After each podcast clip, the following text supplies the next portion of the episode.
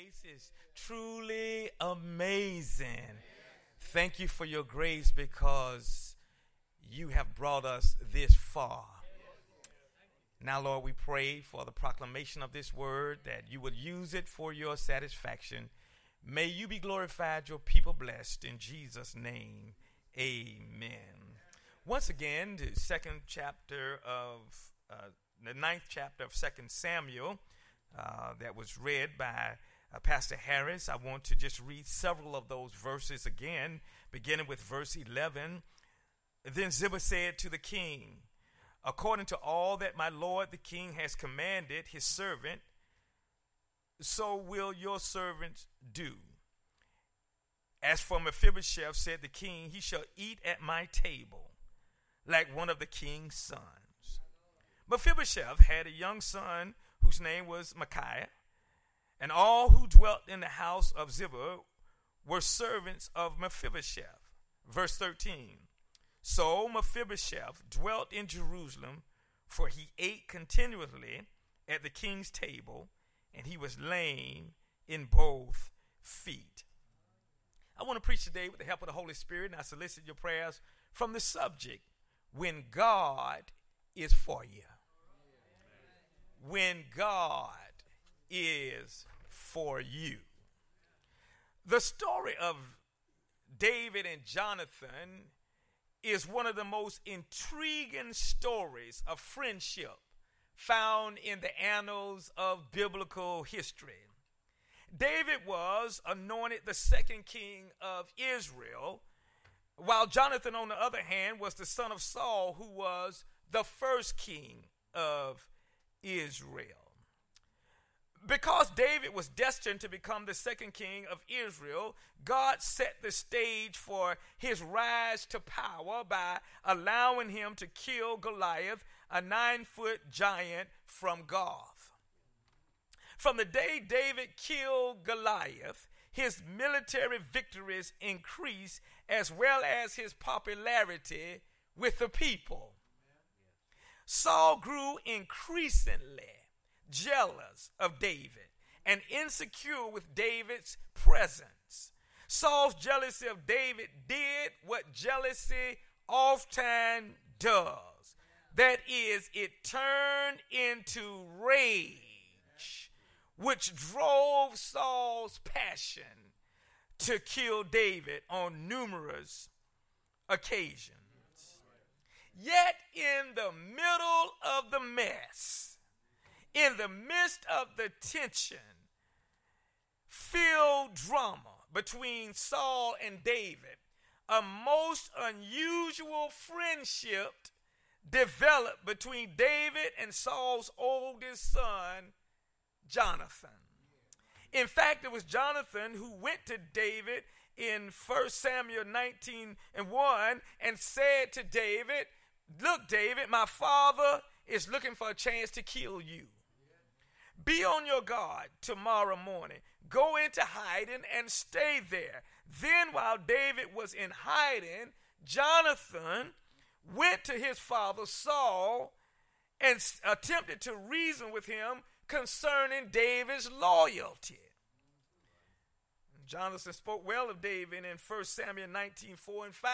This is what he said Let not the king sin against his servant, against David because he has not sinned against you.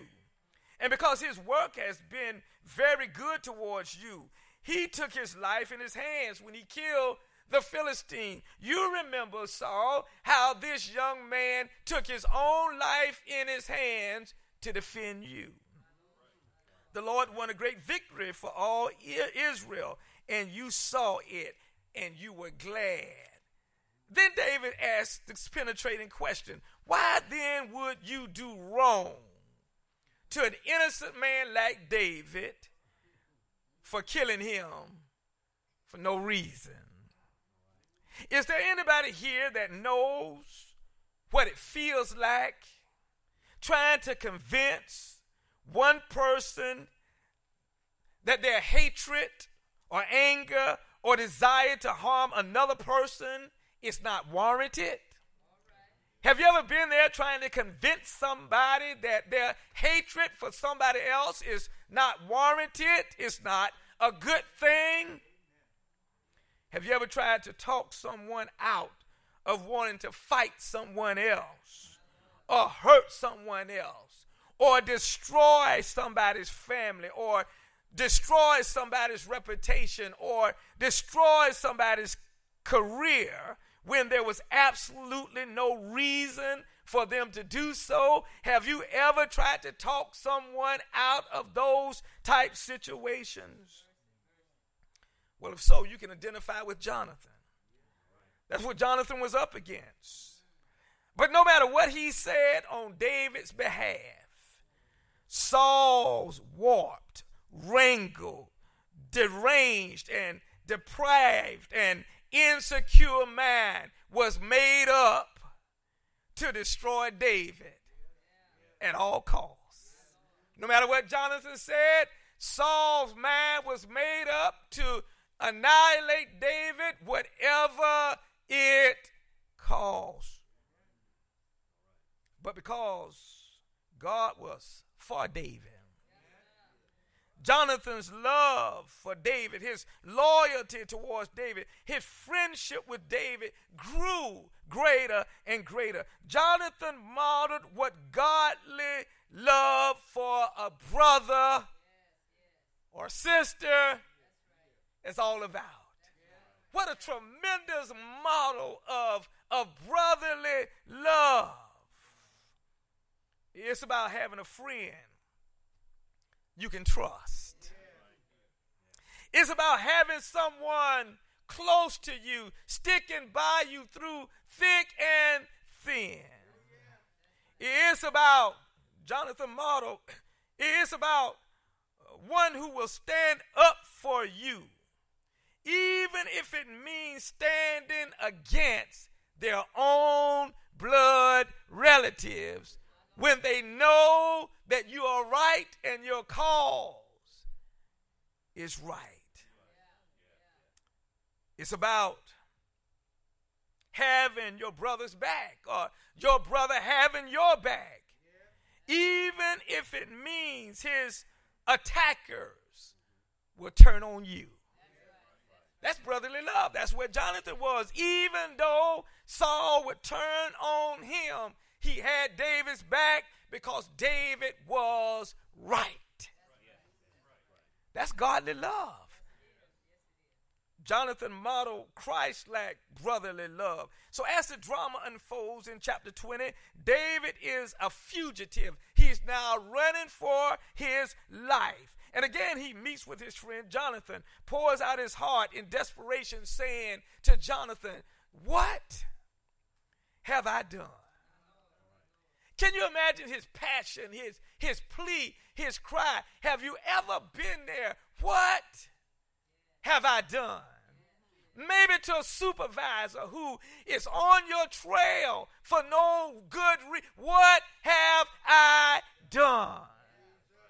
Maybe it's a family member who has it out for you, and you ask the question, What have I done?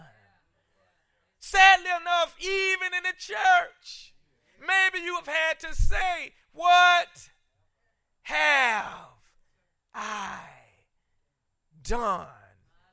To a neighbor, to a one time friend who no longer wants you around, what have I done?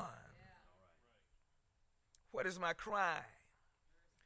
How have I wronged your father that he is trying to take my life. Never, Jonathan replied. You are not going to die. Look, my father does nothing great or small without confiding in me. He doesn't make a move without telling me. So, why would he hide this from me? If he was really out to get you, why would he keep this a secret from me? It's just not so.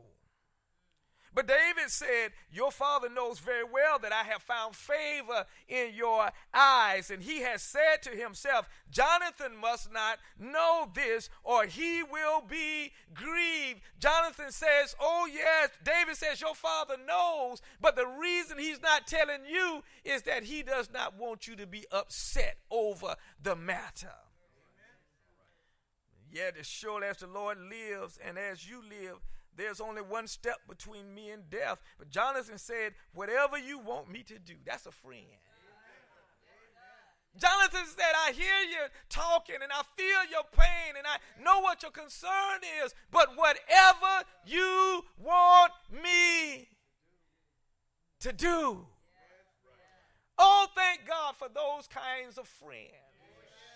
I know what you're going through. I, I feel your pain. I can identify with you. Whatever you want me to do, Jonathan said, I will do. Then Jonathan made a covenant with David. Notice the words of the covenant in verses 14 and 15. But show me unfailing kindness, like that of the Lord, as long as I live, and do not cut off your kindness from my family, not even when the Lord has cut off every one of David's enemies from the face of the earth. With that, David lays out the plan for his escape from Saul. And then Jonathan goes home to, to Saul and avails the plan.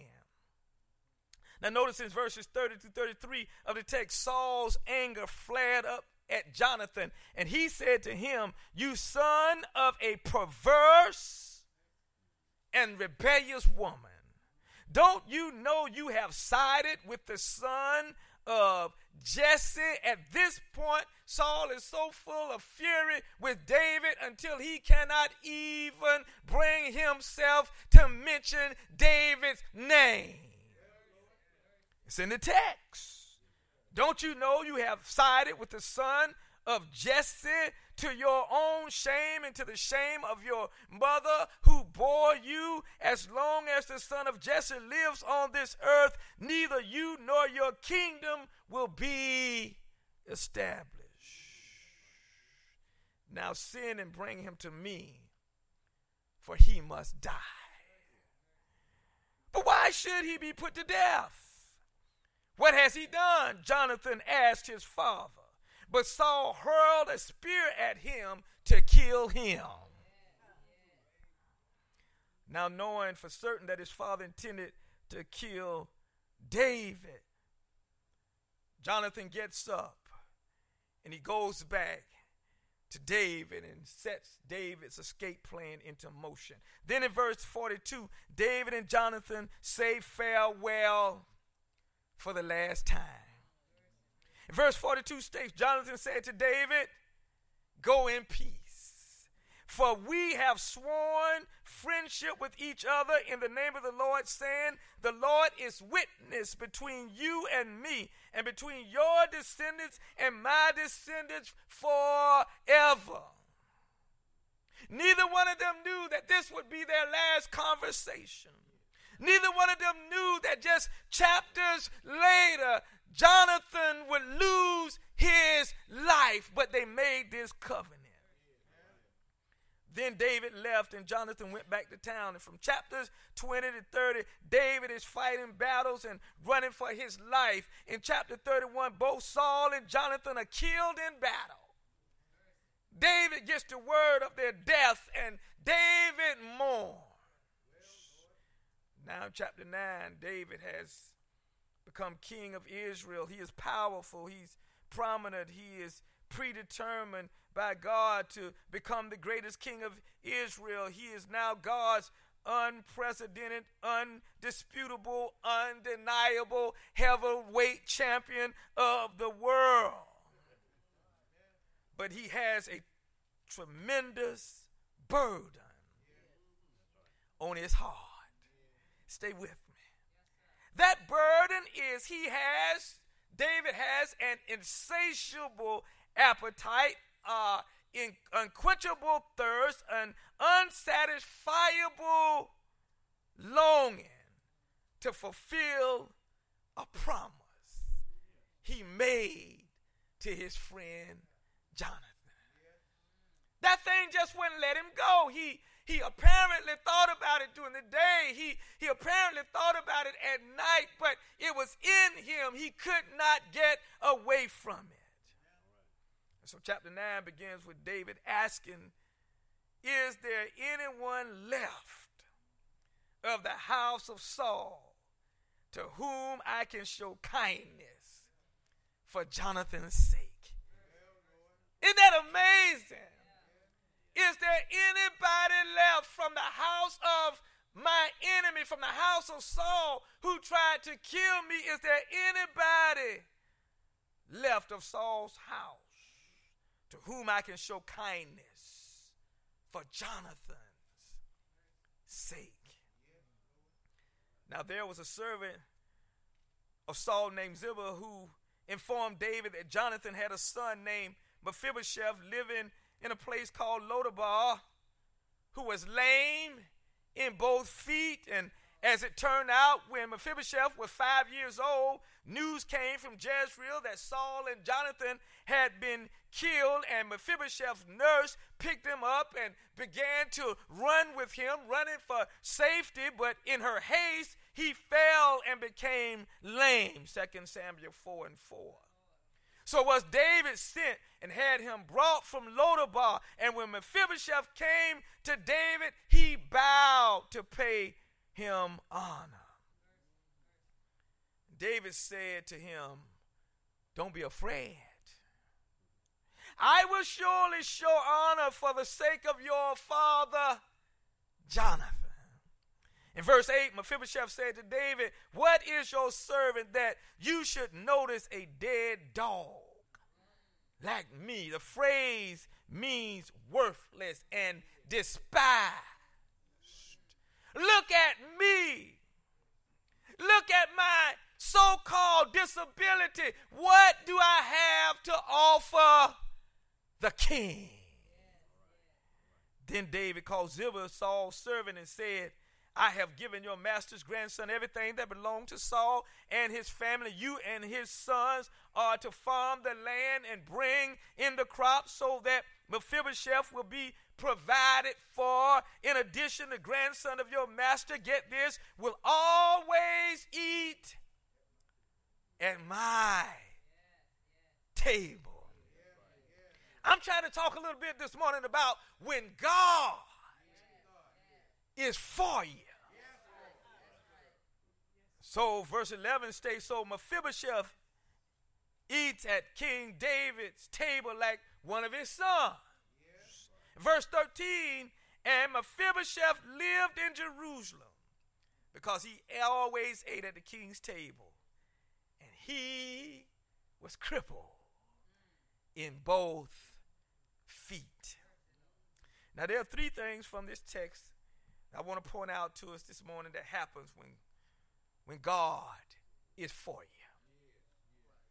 First, when God is for you, He aligns you with the right allies.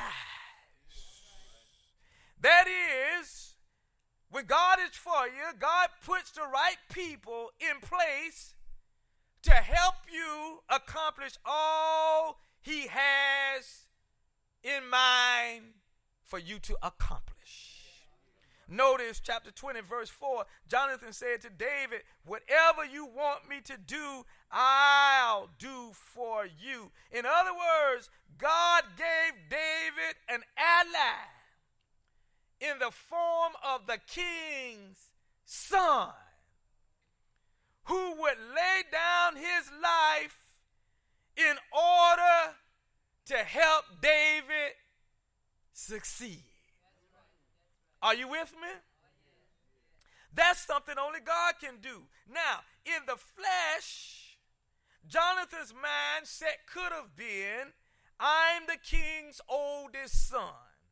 I'm next in line to be the king of Israel after my father Saul's tenure is done.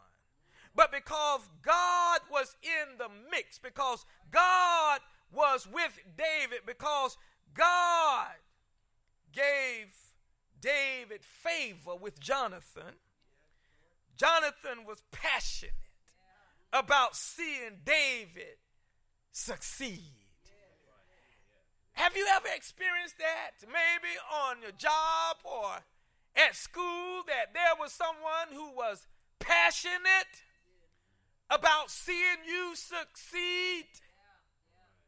You see, whenever God is for you, He puts people in place, places people in our lives to help us accomplish all that God planned for us to accomplish. Take Jackie Robinson, for example. Jackie Robinson was a great baseball player. Yet history reveals there were other players from the old Negro baseball league, the old Negro league, who were just as good as Jackie Robinson was. If you read the history, there were other players, there were many superstars, other people who were just as good as Jackie Robinson. But God gave Jackie favor with Brooklyn Dodgers owner Branch Rickey to the point that Rickey took a chance on Robinson at all costs and against all odds and turned things around for Robinson, for Major League Baseball, and for the nation. No matter where you look in history, you'll find God turning things around and aligning his people with the right allies to help them accomplish his purposes and his plans for their lives. Think about it. No matter how good you are, God placed the right people in your life at the right time, in the right positions to help you get to where you are today.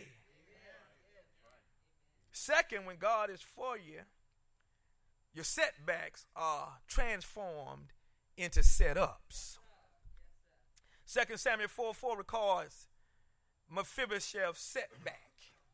Jonathan, son of Saul, had a son who was lame in both feet. He was five years old when the news about Saul and Jonathan came from Jezreel. His nurse picked him up and fled, but as she hurried to leave, he fell and became crippled.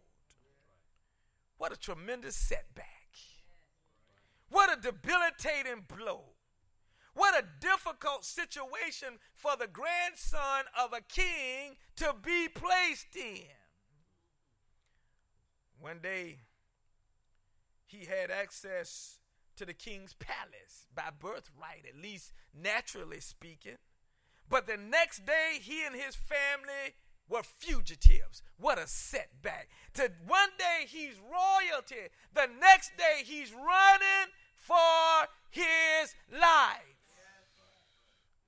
Well, setbacks come to all of us at some point in life, no matter who we are, no matter what our titles are, no matter how holy we are, no matter how many worship services we attend, how many Bible studies we attend, no matter how much we try to do the right thing, setbacks will come to all of us at some point in our lives, and often it has nothing to do with our behavior.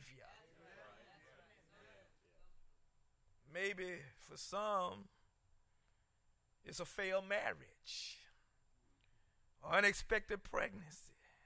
Maybe it is the loss of a job or, or a career. Maybe it is forced into early retirement. Or maybe the setback comes in the form of the death of a loved one.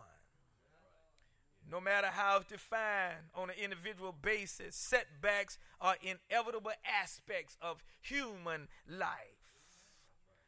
But here's the good news God is a loving God, God is a gracious God. God is a merciful God. God is a forgiving God who has unique ways of turning things around for those who place their trust in Him. For those who say yes Lord, yes to your will and to your way. Yes, Lord, I will trust you and obey. When the Spirit speaks to me in my whole heart, I'll agree, and my answer will be yes. Lord, yes. When we say yes to Jesus, He has a way of restoring, as Joel 225 puts it, the years, the locusts have eaten away. You see, Mephibosheth's setback was transformed into a set up, which brought triumph out of tragedy. So that somebody in the house today can see that no matter how hard the road you've had to hold, and no matter how long it takes, God will take care of you. Won't He do it? Won't God fix it for you? Is there anybody in the sanctuary today who waited on the Lord and He came through for you? Chapter 9, verses 9 and 10. Then the king summoned Ziba. Stay with me here. Saul's servant and said to him, I have given your master's grandson everything that belonged to Saul and his family. You and your sons and servants are to farm the land. Get this, for him. And bring in the crops so that your master's grandson may be provided for. And Mephibosheth, grandson of your master, will always eat at my table. Don't be dismayed. Whatever betides the Bible teaches us, this story teaches us that God will take care of you through every day, oh, all the way. God will take care of you. And then, third, when God is for you, your victory is inevitable. That means your victory is certain. That means when God is for you, your victory has got to come. That means if you're still waiting, don't give up. If you're still waiting, don't give out. If you're still waiting, don't give in. Don't throw in the towel because victory is on the way. It's got to come. Though it tarry, it's got to come. It may not look like it's coming. You may not feel like it's coming. But if this book that I'm preaching from is right, and if this story about Mephibosheth and Jonathan and David is true, and I know that it's right, and I know that it's true, victory has to come.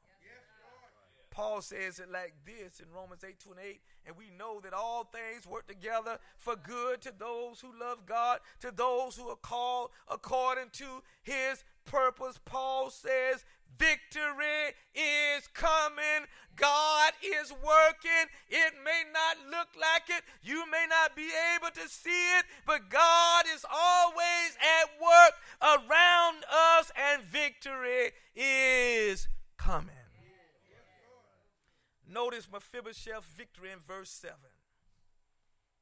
So David said to him, Do not fear, for I will surely show you kindness for Jonathan's your father's sake, and will restore to you all the land of Saul your grandfather, and you shall eat bread at my table continuously. It's one thing to have a one time invitation from the king, but to be continuously at the king's table is a whole different story. It's one thing to get one invitation from one so called important person, but to be in their presence continuously is a different story. It was a long time coming. But Mephibosheth, victory came. Verse 13 declares So Mephibosheth dwelt in Jerusalem, for he ate continuously at the king's table. And don't miss this. And he was lame in both feet. Man, that thing jumped all over me. How is that for victory? He was lame in both feet, y'all. But he was at the table. He was once a fugitive, but now he's got the victory at the table because God is with him. He was once a failure, All seemed lost, but now he's at the table because God is with him. It was one time dark in his life, but now he's at the table because God is with him. That's what Jesus does for us. Those who trust in him. He gives us an invitation to join his family and to dine at his table with all of our faults and flops and flounders and failures. He says, You will eat at my table. To dine at his table to get the victory over sin, death, and hell. He said in John 10 10, I come that they may have life. Put your name in there and have life more abundantly. To receive Jesus is to go from the howling wilderness of Lodabar, from the most decrepit of human conditions, fault flounders and flopping, all to the king's table Jesus says, Come to me, all who are weary and burdened down. I will give you rest. Take my yoke upon you. and Learn of me, for my yoke is easy and my burden is light. So at his table, life is sweet. At his table, blessings abound. At his table, joy abounds. At his table, because God is for us, irregardless of what you hear or what you see, we have the victory. Victory is mine. Victory is mine. Victory today is mine. I told Satan to get thee behind. Victory today is mine. God is for you. You've got the victory. And as my grandmother used to say years ago, she'd say, Boy, when God is for you, He's more than the whole world against you. I went through life believing that in a military career overseas, believing that, and even as a pastor, believing that when God is for you, He's more than the whole world against.